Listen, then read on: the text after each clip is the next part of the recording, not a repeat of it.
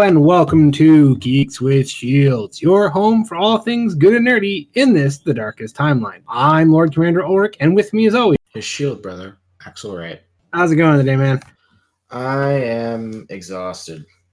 I am recovering from fighting a 540 limbed monster made of cardboard, foam, plastic, and metal. The What's fuck? that? That's a metaphor. I'll leave you with it because I like the image.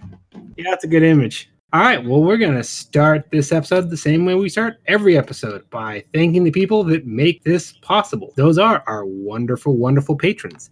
They are Pam Galley, Markey, Orion McCann, Chris Chipman, River Galley, Krug, Reed D, and Stefan R. Martinez. Now, if you'd like to become a patron and help us out, just head on over to patreon.com forward slash geeks with shields. It only costs you 25 cents an episode, and it helps us produce this podcast on a weekly basis. We have a guest today. Go ahead, introduce Yeah, you already chimed in, but guest, Uh, yep, it's me, Krug, back in for another episode. good introduction. Anyway, we can tell we're all being very reticent because this is a continuance of a topic that we had a difficulty doing the first time around, but people apparently wanted it. So we're here to talk about serial killers for Bootober. Ooh. Wait, but, Yeah. so does that mean we're gonna release it later? Bootober's running for two months this year. Ah. Does that Anyway, mean- does that mean it's Bootember? no, just Bootober. All always Bootober. All right. If Christmas can start in July, then we can start in September. So now that we have, you know, living comments out of the way, yeah, we're back doing uh serial killers because you sick fucks wanted us to do another. one. And Axle was just so excited for that. Yeah. So I think we'll let him uh get us started. Oh, what do you I got gotta, for us? I gotta start. All right, fine. I'm gonna let you guys know what's going on because I, in my case, I uh, I normally like to do a little more research for episodes like this, but I have been getting my ass kicked by it's end of quarter, so I'm working, you know, like 11 hour days consistently, and was basically the entire time on my feet and constantly exercising. It's like I'm sweating all day at work. I'm I'm very tired, very sore. Anyway, my point is that I didn't get a whole lot of time to research, so I went down the list of um, the list I used before to look at uh, serial killers listed by body count. But this time, the thing I was curious about was what is the highest body count killer I could find whose active years include the word present. Oh man, not another one of these ones.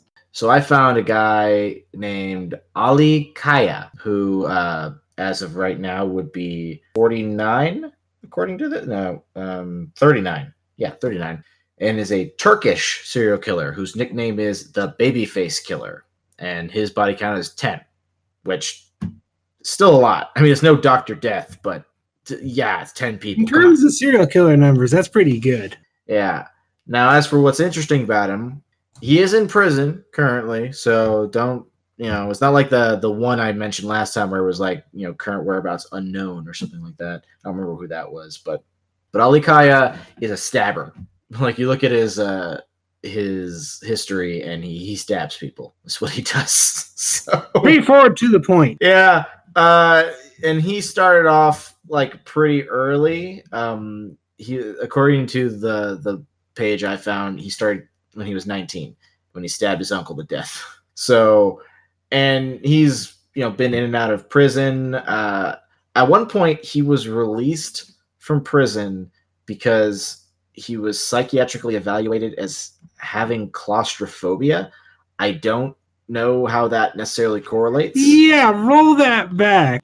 He got out because he had claustrophobia. Well, it says, and I'm quoting here. I'm looking at the wiki page, so uh, you know, you jump on my, you know, down my throat for not being an expert. I'm just giving some information to you guys. But uh, it says he was transferred to a psychiatric hospital from where he was released due to a report attesting him as having claustrophobia. I don't They know. what to released him to. it doesn't say two he just was released and then and then the next paragraph starts with with his freedom he stabbed three people God damn it. Maybe they got stuck in an elevator with him. uh different locations. It looks like. Still, someone dropped the ball on that one. And then because he had been psychiatrically evaluated, uh, he wasn't detained during his trial. So, oh, and then once he was arrested or and imprisoned, he killed two wardens. So, actually, no, wait, I'm misreading that. He killed them in the street. So he just killed two wardens of the prison. While I guess what during his trial when he wasn't being detained. And then uh, it looks like at the end of his trial, he was pl- uh, placed in a psychiatric hospital for a diagnosis of a personality disorder. It doesn't say which one. What, what Just throw Yeah. a dart, I guess. I guess so.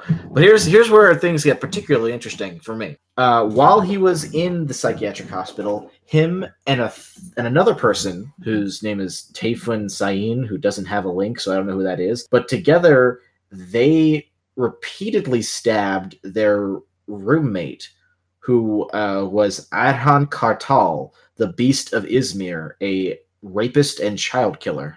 Okay, listen, Turkey, not, you know, jump down your throat or give you too much shit, but your legal system's kind of goofy. I mean, the guy got out on claustrophobia and stabbed three people. And then you put the two stabby guys together with the serial stabber and child molester. Point is that uh, You like stabbing. Ali, Ali Kaya's killed the child killer. So I don't know. It's just I thought that was interesting. So and uh, apparently after he killed this guy is when he got his nickname, the babyface killer. Oh, he's also escaped from prison twice. Well, he just says he's claustrophobic, and they go, well, we can't keep him. He's claustrophobic. Yeah, no, that's how he gets released. He's escaped twice. Once in 2003 and once in 2014. And during the 2014 one, he escaped apparently according to this during visiting hours by just walking out with a crowd of visitors. Okay, yeah, Turkey, now I'm going to call you on your shit. Get this together. This man stabbed 10 people, and you're just kind of letting him wander around. And how does he keep getting knives to stab people with? Well, what's what's funny to me is when they found him after the 2014 escape, he was found with a handgun, so I guess he was changing up his MO, and a death list of 10 people. so, Also, Babyface Killer, that's a terrible name. It implies he's clean shaven. He just likes to stab people. There's a lot of stabbing names to go with. this is the first time he was found with a death list too. After his 2003 escape, he was found with a different death list, and when he was being interrogated about it, he said that he would, and I quote, confront his enemies and the sinners, and that he was not successful so far, but he would cleanse the society of bad people. Oh, So, that's like the one of beginning of a really bad Oscar themed superhero movie. Yeah, all this information is available in this pretty short wiki page. I admit I'm just phoning it in by reading off of this, but I mean, can I do better than that? That sounds like that's why this guy's interesting to me because oh, he killed a child killer. He's got he's got active death lists he keeps. He's one of those he feels like a movie villain when he's like I'm going to cleanse society of bad people and yeah, I don't know, Yeah, but he's gonna get himself a big budget Hollywood movie, maybe played by Jake Gyllenhaal. he could do it. Jake Gyllenhaal can do anything. Well, I'm just, you know, you got to get the Middle Eastern thing, and Jake Gyllenhaal's Hollywood's go-to for that. Do you ever feel like I'm there's not like certain touching that. actors, certain actors can like play any role, but somehow they just like they act the same way no matter what movie they're in, and it just happens to fit like a whole section of you know movie. Well, that, that's that applies to something more like I don't know, like Jason Statham or something like that, like where they've got a very specific kind of thing they do that applies to different situations. Gyllenhaal, though, is the guy is a fucking chameleon. He disappears into his roles. I was gonna say, you know, that was kind of the '80s. They just, you know, found these giant mountains of muscle and then wrote movies around them, or contemporary Bruce Willis. Yeah, pretty much. The less on the good part, just kind of, you know, doesn't ever change. So, uh, yeah, Stabby McStabberson, what the fuck is up Eh. with Turkey and this guy just being able to escape and go about his?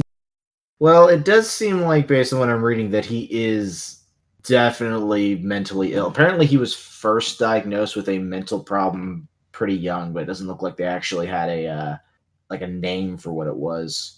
Has there ever been a sane serial killer though? I mean, I suppose that mean define sane. I mean, Ted Bundy was so charismatic and normal seeming in his trials that a lot of people thought he didn't do it just because of that.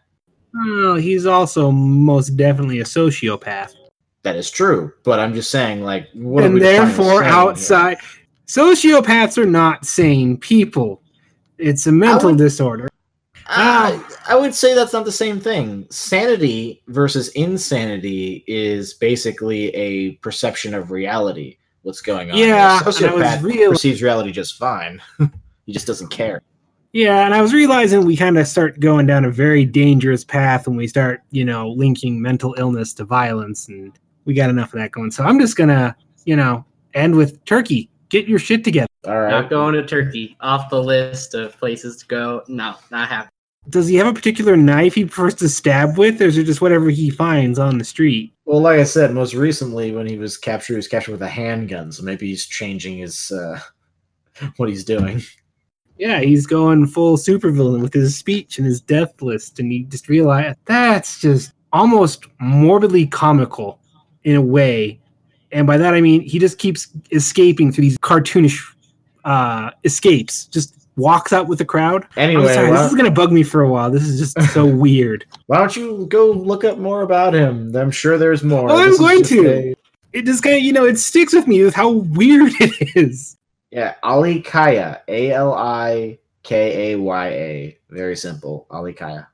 I mean, maybe it's like Assassin's Creed. You know, you just like hold your hands together, and nobody sees you. You know, just Oh my god, That's that's exactly what he did. He pulled an Assassin's Creed and he stabs people. Why don't we move on to whatever one of your guys is? All right, I'll go ahead and take it. I went with my first choice from last year, which I didn't do because I thought it was too obvious. But you know what? Decided with uh, recent news and revelations, this would be a fun one. I'm going with Jack the Ripper. I'm not even going to ask if anybody knows who that is because everyone knows who Jack the Ripper is. Well, yeah, because define knows. Everyone knows of Jack the Ripper. No one knows who was Jack the Ripper, which is part of what's interesting. Oh, there are several authors out there that will tell you they know who Jack the Ripper No is. one and back knows. to They that. think, but uh, yeah. And yeah, you hit the nail on the head. That's why Jack the Ripper is so interesting, is because no matter what we do, we're never really going to have definitive proof. Because one, the police keeping at the time was so atrocious.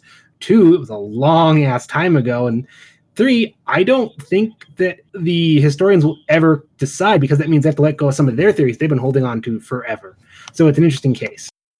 I do know that Jack Jack the Ripper actually had. I, I just looked up the exact number here, but he only had five actual victims. I mean, considering he's the most well-known serial killer probably in Western history, it's surprising that his actual victim count was so low. When you compare that to like H. H. Holmes and his fucking murder castle, which I admit there are some historians who actually think H. H. Holmes was Jack the Ripper during this like interesting stint of time where he happened to be in Europe, but eh, iffy. Anyway, my point is, I just think that's interesting. You know, Yeah, and I'll address the H.H. Holmes things at the end because I have words on that one. But no, he does have five accepted victims. There are some that claim there are 11, but they are not agreed upon because they don't fit his very distinct MO, which was slit throats, facial disfigurement, and removal of organs, namely the uterus. which is where he That's gets the fucked up. Ripper, man. Yeah, it wasn't just killing; he mutilated them. Yeah. So he's. We're going to run through this just in case you've never heard of Jack the Ripper. And I'm sorry, this is your first introduction. It's going to be a bit slapdash, but guess what? There is so much information out there. After this, you can spend days trying to figure out your own theories. Maybe make a pin board, figure out who it is, run some DNA evidence. Who knows? You might find out. He Hey, was. uh, let me intercept. Ulric, did you uh did you ever go to uh, London when you went on your trip? I was in London. I wasn't there long enough to go to the Whitechapel district, which I really would have wanted to. Here's my intervention. Here is my significant other did get to go to London, and she went on the tour for Jack the Ripper, and she said that it's actually not that interesting, and it's basically just a plaque that sits there, and they're like, "Hey, this is where that person got murdered," and it's just like a wall in an alley, and that's like pretty much it. So you probably didn't miss too much. Jack the Ripper was active in the Whitechapel district in London from 1888 to 1891. Uh, he does have five canonical victims, and that's kind of part of the mystery. What happened to him? Why did he stop murdering people? Was he caught? Did he die? Did he leave the country? And again, Jack the Ripper is fascinating not only because he was brutal in a sense that they hadn't really seen at this time, but also because he comes so suddenly and then disappears and nobody knows why. So his first victim is Mary Ann Nichols, and this is probably the well second most tame. Her throat was severed by two cuts, and the lower part of her abdomen was partially ripped open by a deep, jagged wound, and several other incisions of the abdomen were caused by the same knife. So he has this distinct style, you know, you see it. He's slitting the throat, he's going for the organs, but nothing really gruesome. And she's discovered, and at first it's assumed that, oh, you know, this was just a bit of gang violence because the Whitechapel district in London was New York's equivalent of the Five Points poverty ridden, dirty, and full of murder and rape. Fine. Also, you know, she was a prostitute, and I, sadly, that they had about the same standing in society that they do today. If they die, the police just went, oh, well, you know, that's the cost of doing business. I mean, definitely like London's known in the past for just kind of like washing stuff under the rug. I mean, they can't have Oh. like too much fluctuation of anything. I mean, they kind of live on an island. Well, London at this time is fascinating because they are getting just flooded with immigrants from all over the world, from Ireland and, you know, the Eastern Europe and Germany and all parts of that, which again kind of ties into uh, the mythos of the Ripper, is he could have been some crazed immigrant who murdered a bunch of people in his uh, home country before, you know, moving to London. Now, my personal unprofessional opinion is this guy started here just because of how you kind of watch the five canonical murders how his style starts and evolves and kind of forms its own general continuation throughout which serial killers typically once they find their way of doing it they stick to it and they refine it to a very gruesome science, so to say. So the next victim is Annie Chapman. Now her body was discovered early in the morning near a doorway in the backyard of some, you know, down street, uh, side street. Similarly to Mary Ann Nichols, the throat had been severed by two cuts and the abdomen was slashed entirely open. Now this is when they discovered that the uterus had been removed, and this is when they started going, all right, this is kind of weird. Something bad's happening didn't because they didn't have a concept of the serial killers and this is two similar murders and that's weird and they started trying to speculate what's going on who's doing this why are they doing it and then we get to the third victim elizabeth stride now this is one that's debated if she's actually a ripper victim because she was discovered that night at about 1 a.m but all that had been happened to her was one cut across the throat and a bit of stabbing, but no mutilation that marked what was considered a Ripper victim.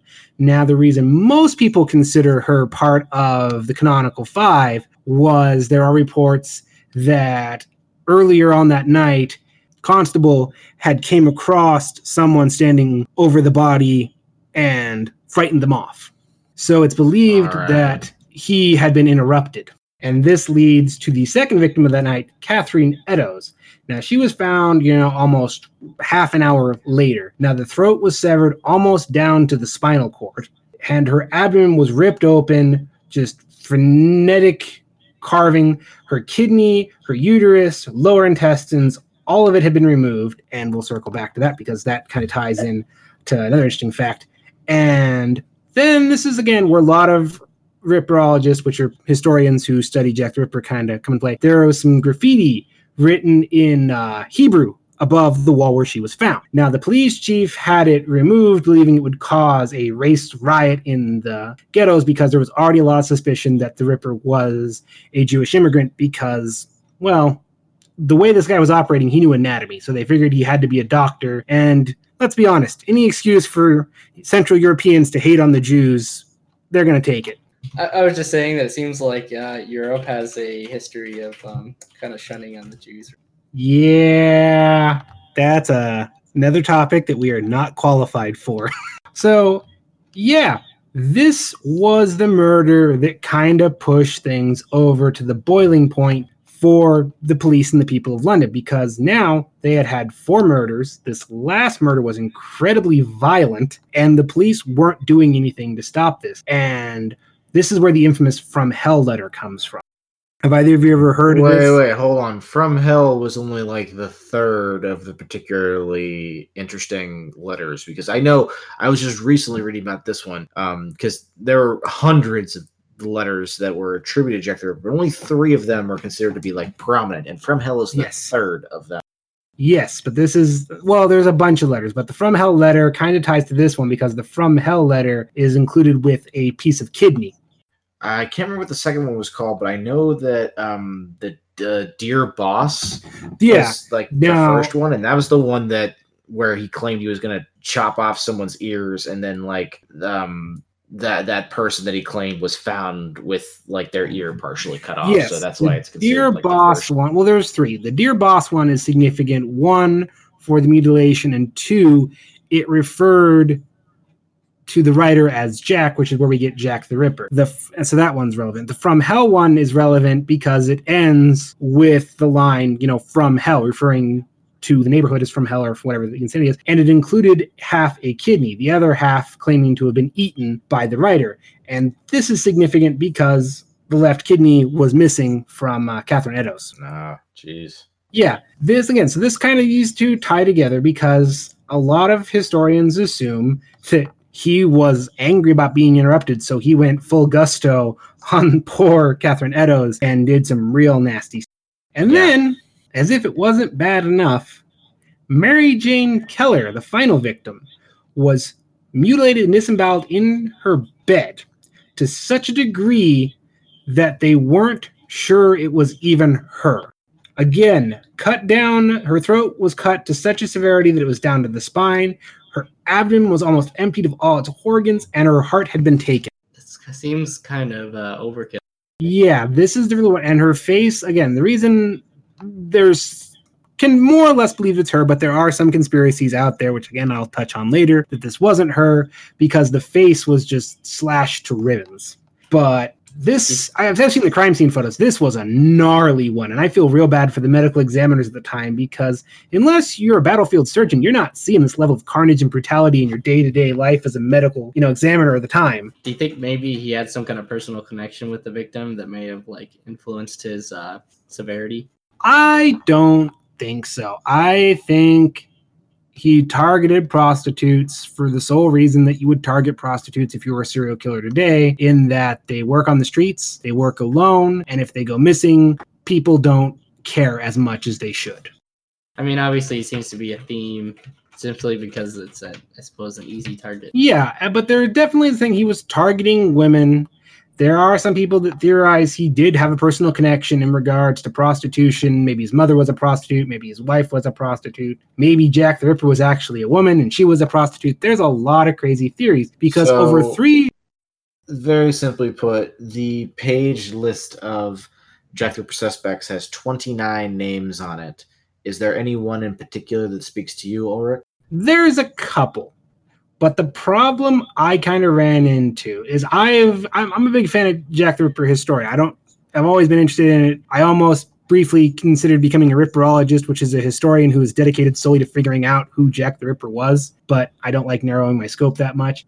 After reading through all the possible suspects and their motives and their reasonings for and against, I couldn't find one that felt right to me because there's a lot. There were there's like 300 suspects ranging from plausible to could not possibly have done it at all, including the royal family. Well, apparently, some people have proposed that Lewis Carroll, the frickin' author of Alice in Wonderland, was Jack Ripper, which is ludicrous, and any real historian doesn't put any Yeah. stock in it. But point is, throw a, a dart at a list of a prominent person from that period of time, and someone's accused them of being Jack the Ripper. Yeah, and that was exactly why Lewis Carroll got drug in. Well, that and other reasons, which I'm going to let you go. Yeah, but like uh, I'm seeing in this list Prince Albert Victor, Duke of Clarence and Avondale. Yep, that's a particularly crazy theory. I don't know, just something about the idea of royalty being a, I mean, a thing that how it gets away with it. I don't know. I can see the appeal of the the, the hypothesis, Yeah, there's a lot of them. which is why I asked which one stood out to you. I've got a couple that I want to discuss, not because I believe them, but because they are popular and because well, we already brought up H.H. H. Holmes. I unequivocally do not believe it's H.H. H. Holmes because we talked about I talked about H.H. H. Holmes last year and well, the main Holmes- thing is that Holmes's methodology is completely different. Like, yes, and his no motive is there. different. Holmes was basically doing it to sell the bodies. Okay, uh, Ripper- to be to argue though, we cannot determine the Ripper's motive. That No. impossible. It's nothing but conjecture. but he's not he's not selling the bodies. That was That's true. Uh, Holmes' whole thing was selling the bodies for parts. This was violent, nightmare fueled. I don't even have a word for what how to describe what he did, but it's not in line with Holmes, who was very clinical about how he went about it. Plus, you know, Holmes designed a murder mansion, whereas Ripper killed people in alleys and whatnot. Yeah. The other one I want to talk about is Aaron Kosminski, who came to prominence recently because a DNA test tied him to the murder. what DNA test? The lack of forensic evidence is one of the biggest problems in the Holmes, like, or sorry, Holmes in the Ripper case. And considering that basically all the bits of evidence from then existed at a time when they were handled so much that, like, what what are they comparing? So, this comes under a lot of scrutiny and deservedly so. The basis of the evidence was a shawl that belonged to Miss Eddowes that was found with blood and semen on it. They then took samples from said shawl and tracked down descendants of Mr. Kosminski and found that there were uh, matching segments of DNA. Now, where this falls apart is numerous. One, the person that published the study did not have it peer reviewed and has been largely discredited by other ripologists.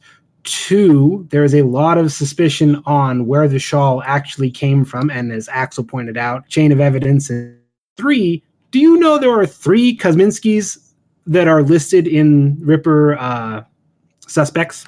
I didn't know that. I do see this reference to the shawl thing you're talking about, which was in 2014. Was this test and uh, has been dismissed as unreliable by some experts? So Yeah, and the big thing, like I found out, is there was an Aaron Kosminski who was accused of the Ripper victim. He was a Polish barber who immigrated to the Whitechapel district in London. He was mentally ill, but the problem was there were several other Kaminskis also arrested at this time. So, how do they know which Kaminsky is supposedly they're trying to track down and which DNA evidence is supposed to be matched to? And it just, it really kind of falls apart for me there. Plus, the unreliability of DNA evidence, even in contemporary terms, but you're going back a couple hundred years? I don't buy it. I mean, the, the cool thing though, is, like you could lean to that though, is that it seems more likely that it could be someone who moved into the area, because otherwise you would think you might see some kind of signs prior to that event, because it's pretty common that it starts from a uh, young age and then works its way up. also Yeah. the most also that study or that entire test there was a peer reviewed study of it published this year 2019 uh, in the journal of forensic sciences where and this is basically nonsense to me even though i consider myself somewhat read but uh, the the study conducted at liverpool john moores university and the university of leeds found that the dna segments obtained from the shawl differed at two points from the mitochondrial dna sequence of a living matrilineal relation of Aaron Kosminski. I don't know how much two points matters when it's you know such so long ago, but I don't know, maybe go read that study. It's pretty recent. Yeah, and that's the one that kind of got the headlines and kind of inspired me to do Jack the Ripper for this episode was everyone's going, We finally solved Jack the Ripper, we finally solved Jack the Ripper. I'm like, all right, cool. And I read the article and went, You didn't solve Jack the Ripper, you just have somewhat better evidence than everybody else. I mean, I'd But- imagine two points sounds like not a lot, and the idea that all right, if you've got the shawl that belonged to them or belonged to this the, this victim, and it is almost certainly has that family's DNA on it, that certainly narrows the question, right? But even that, like one of the things I'm finding here is that a lot of people say that Aaron Kaminsky doesn't make sense because he was incarcerated, uh, you know, in a mental institution for a long time, and he never said or anything about it. Which you'd be like, well, why would he? Why would he implicate himself? Because he had like serious mental issues, including the kind that I don't. Uh, I saw this a second ago, but they were saying that like because of the kind of paranoia and hallucinations that Kosminski had, the fact that like he wouldn't brag or you know rant about it is very unlikely. I don't know how what that means. I'm not a mental health expert, but it seems like a pretty interesting point to me. Yeah, and ultimately the big one against him for me is he was a barber. And I am of the opinion that Jack the Ripper was a surgeon, that his knowledge of anatomy was better than your average butcher or surgeon or tradesman, which is the proposed theory at the time because they didn't want to implicate anyone from the upper cla- uh, class society or being of well to do. It had to be a dirty immigrant or a poor person. No rich person would ever stoop to such barbarity. What period of time exactly was Jack the Ripper again? 1888 to 1891. I just the way you said that made me think because barbers used to be surgeons. Yes, that is a thing. I agree. But but uh what I can tell that basically kind of went out of vogue in the 1800s, although I without certain researching better I can't pin down an exact date. So uh, that argument iffy, but Well, do you know what war had happened previously to the Ripper murder? uh, you said late 1800s, right? 1890s. Yes, Uh, a war right before the 1890s. Not offhand, no. the Crimean, in which Great Britain went to war with the Russian Empire for control of the Crimean Ocean. Do you know what was developed, you know, during that time and made a valuable What? field amputation? Mm. Being able to quickly chop off a limb, keep calm under pressure, a skill you would almost certainly have to require if you are gutting people in the streets and could be discovered at any moment. So it means you think he was military.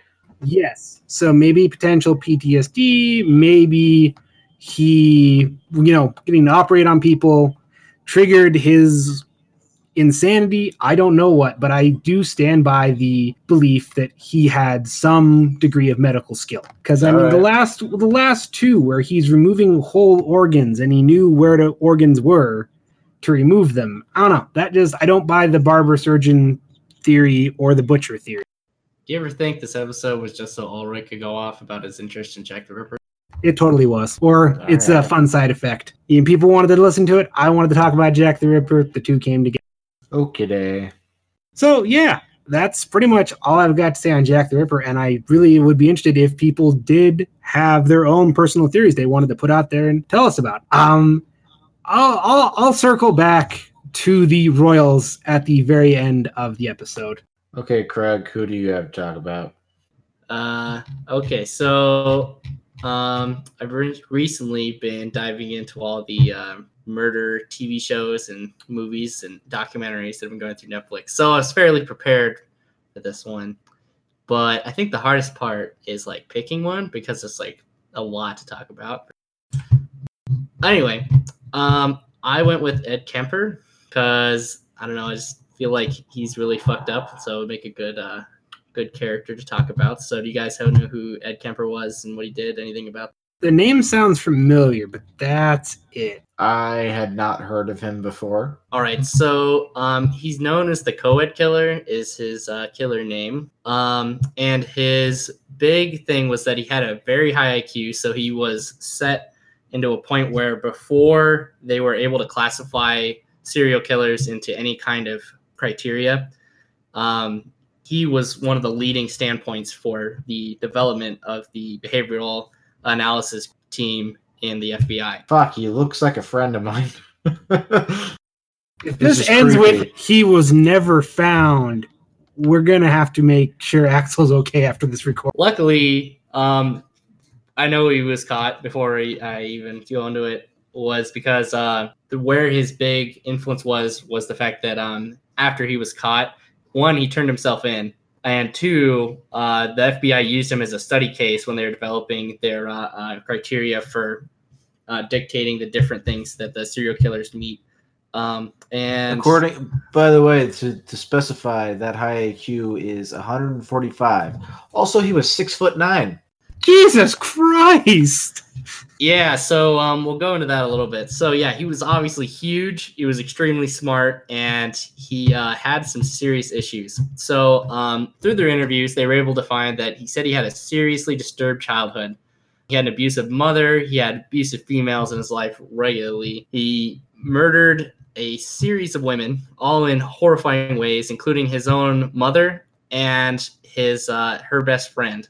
So he literally killed just women and had a serious issue with uh, females in general. I'm gonna regret asking this. What was his mo? So he would initially, before he killed his fam, his mother, he would go and pick up hitchhikers. He would then uh, strangle them to death, and then he would take them home, cut off their heads, and then have sex with the head. Oh, that's why I've heard of this guy.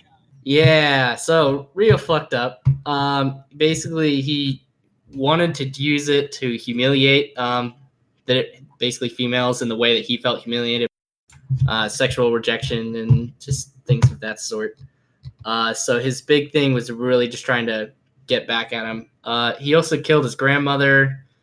Um, on top of that, and he just was absolutely just vindictive at the time. But what's interesting is, is because of his really high IQ, he was basically able to avoid the cops or any kind of um, you know people discovering him. And once basically the trail went dead, that's when he decided to turn himself in because he felt like you know he accomplished what he meant to accomplish, and at this point he wasn't going to gain anything else from it. That's he was terrible. also at his at his uh, trial. He was found guilty and sane.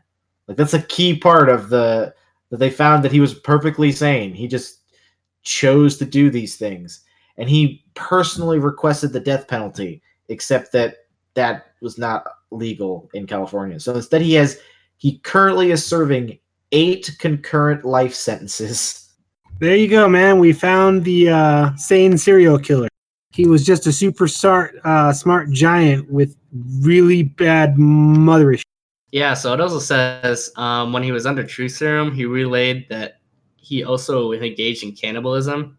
Key, And key asterisk here: there is no such thing as truth serum, but there is basically drugs that will uh, make you more malleable and receptive to questioning. But just anyway, sorry. Continue. Anyway, uh, he stated that he sliced flesh from the legs of his victims, then cooked and consumed them in a casserole. So he made them into a casserole. Are we sure this dude's actually sane? I didn't say he was sane. I'm saying that a jur or that a, a, a trial found him sane. Take that what you will. Yeah, well, the Turkish jail let a guy out for being claustrophobic. Yeah, this so was the states. I'm not so- saying the two aren't linked. I mean, you can have just Jesus Christ. Um, it does say that it, during his imprisonment, some uh, the California Youth Authority and the social workers of the area strongly disagree with the court's psychiatric diagnosis. And uh, he showed no flight of ideas, no interference with thought, and no expression of delusions or hallucinations, and no evidence of bizarre thinking. That was the reason why the court dictated that he wasn't sane, insane, was because it seemed as though he seemed of proper mental health, no signs of schizophrenia or any No, kind of I'm mental not- disability. I'm Holy gonna fuck! argue. I'm sorry. I'm sorry. Hold on here. I'm just. Re- the guy basically runs the prisons he's in. I'm reading the story about. So he was incarcerated in the same prison block as Herbert Mullen and Charles Manson, and it says that he particularly disliked Mullen. Who committed murders at the same time and in the same area as Kemper? He described Mullen as just a cold-blooded killer, killing everybody he saw for no good reason. Uh, according to Kemper, Mullen had a bad habit of singing and bothering people when somebody tried to watch TV, so I threw water on him to shut up. Then, when he was a good boy, I'd give him peanuts. Herbie liked peanuts. That was effective because pretty soon he asked permission to sing. That's called behavior modification treatment. End quote. Well, yeah, obviously that's a play on how high his IQ is. And when you mix really high IQ with his, you know, massive size, I mean, nobody's fucking with this guy. I mean, that's just the way it is. I mean, if you look at um, Charles Manson, I mean, he was like not very tall. I don't, I don't think he was taller than like five six. It's like he's pretty short. We And put yeah, this he's guy next he's to Manson. Yeah, he's considered a model prisoner who actually helps with scheduling other inmates' appointments and whatnot. Okay, this feels like this was a government super soldier project that went horribly, horribly wrong. Like you know how you read the where they forgot to put in a soul and they thought, oh, what's the difference? This is the difference. He's also declined several times parole hearings at all, stating that he's happy in prison. Yeah, this is a supervillain. We've they, that someone created a supervillain in the lab, and this is what happened. I mean, there's some In fact, to be in fact, done. here the exact quote when he first denied, uh, or no, not first, when he denied parole at, in 1988. This was the fourth time he denied parole. He is quoted as saying, "quote Society is not ready in any shape or form for me. I can't fault them for that." End quote. supervillain. Yeah, this guy's like the red fucking skull. Considering what he does to skulls, that makes it even worse. Yeah, this guy is scary as hell to read about. He's cr- he seems so intelligent, so like wow. Like th- most of the time, when you hear these like you know quotes, and you know, like we mentioned with Ali Kaya, he comes off as well insane, who believes that he's eh, you know ending bad people from society and cleansing the filth. It's like, well, you're obviously you know out of it, but this guy Kemper seems like he's fully aware of who he is, what how he fits in the world, and it, he just manipulates it. Oh my jeez. And Yeah, he's so- a giant. The reason why he's so interesting to the FBI is because he's like the um the perfect case of what you would want to look for to identify a serial killer at a young age. Um, so when they talk about his young early life, because he's very open to talking to people, especially the FBI, um, they got a lot of information from him, and it says that when he was a young child, he had a dark fantasy life, and he would steal his younger sister's dolls, and then would remove their heads and hands, and on one occasion would uh, tease him and tried saying that he would try not to kiss his teacher. So essentially, he would just like between his teachers and his sisters, who were all basically like making his life harder, he was taking it out on the dolls of the school, like the ones at school and the ones of his sisters, by cutting off And their then- heads and hands.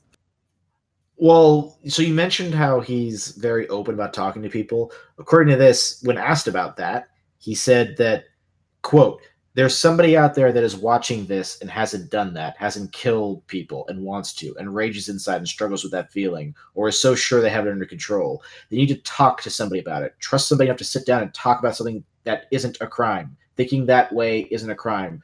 Doing it isn't just a crime, it's a horrible thing. It doesn't know when to quit and it can't be stopped easily once it starts. So, like, according to him, he's so open to talk about this because he wants to be a reason why a other potential killer doesn't become one. Yeah, I mean, you can see that, like, obviously his whole life was leading up to it. Um, and so his first murder, I was going to talk about that.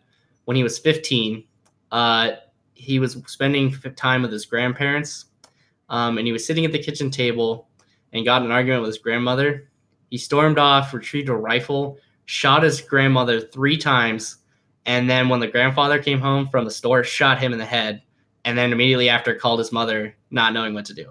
So obviously there was a um some kind of lead up. And to be clear, he didn't commit the rest of these murders. Like, you know, obviously he did this and then got away with it. Um, because basically the court decided that because he was 15, he was incomprehensible of committing such a crime and that they couldn't be held against him for uh, the fact that he was so young. And they diagnosed him with paranoid schizophrenia. Uh huh.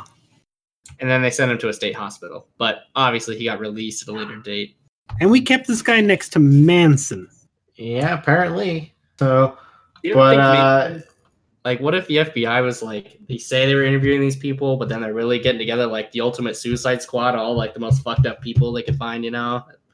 I'm not convinced this guy is not a failed experiment at a super soldier. Six foot nine and 141 IQ. 45. Yeah, no, this guy is a failed experiment at super soldiers, and it went horribly, horribly wrong. And according to, uh, I won't do the whole quote, but according to his, when asked why he turned himself in, he basically said that it it wasn't serving its any purpose anymore, and that he couldn't handle it. So he just felt like the folly of the whole damn thing and called it all off. This is a very self-aware person. Like he seems way more self-aware than most, you know, not killers. Yep, that, that's I think that's what makes him the most terrifying is just with the combination of his physical and mental capabilities. Like you know, it makes you wonder how long it would have taken to catch him, or would it would it have ever been? You know, He would have formed a band of serial killers with which to take over the U.S. government. All right, I'm I'm fully heebie-jeebied out. That's a good one to end on, I think. See, Ulric brought up Jack the Ripper, and I still think that Krug wins this particular discussion because Kemper creep like scares me way more. Well, Jack the Ripper is long gone and targeted prostitutes, neither of which affect you. This guy is a super genius that could break free at any moment, and you can't outrun him because he's a giant. Makes me wonder. This feels like the kind of guy that Hannibal Lecter would have been fucking based off of. I swear. Yeah, this does feel like a Hannibal Lecter. yeah, terrifying. So um, yeah, so I got my recommendation when we get around to that now because I've watched a bunch. Of- Yeah, let's do suggestions of the week and just kind of let that one trail off to the land of You nightmares. know, I I had several things I wanted to suggest, neither of which I really want associated with this episode. So I'll just say, hey, I watched Toy Story 4. It was pretty good. There you go. Good to know. I haven't seen it yet. Toy Story 4, family fun, and there's no serial killers that we know. There I mean, aren't. I mean, Toy There Story is- 3, that guy was kind of There is some toy body mutilation, but and also creepy ass uh, ventriloquist dummies. But uh, that's that's about it. I think that's uh, small potatoes compared to what we just talked about.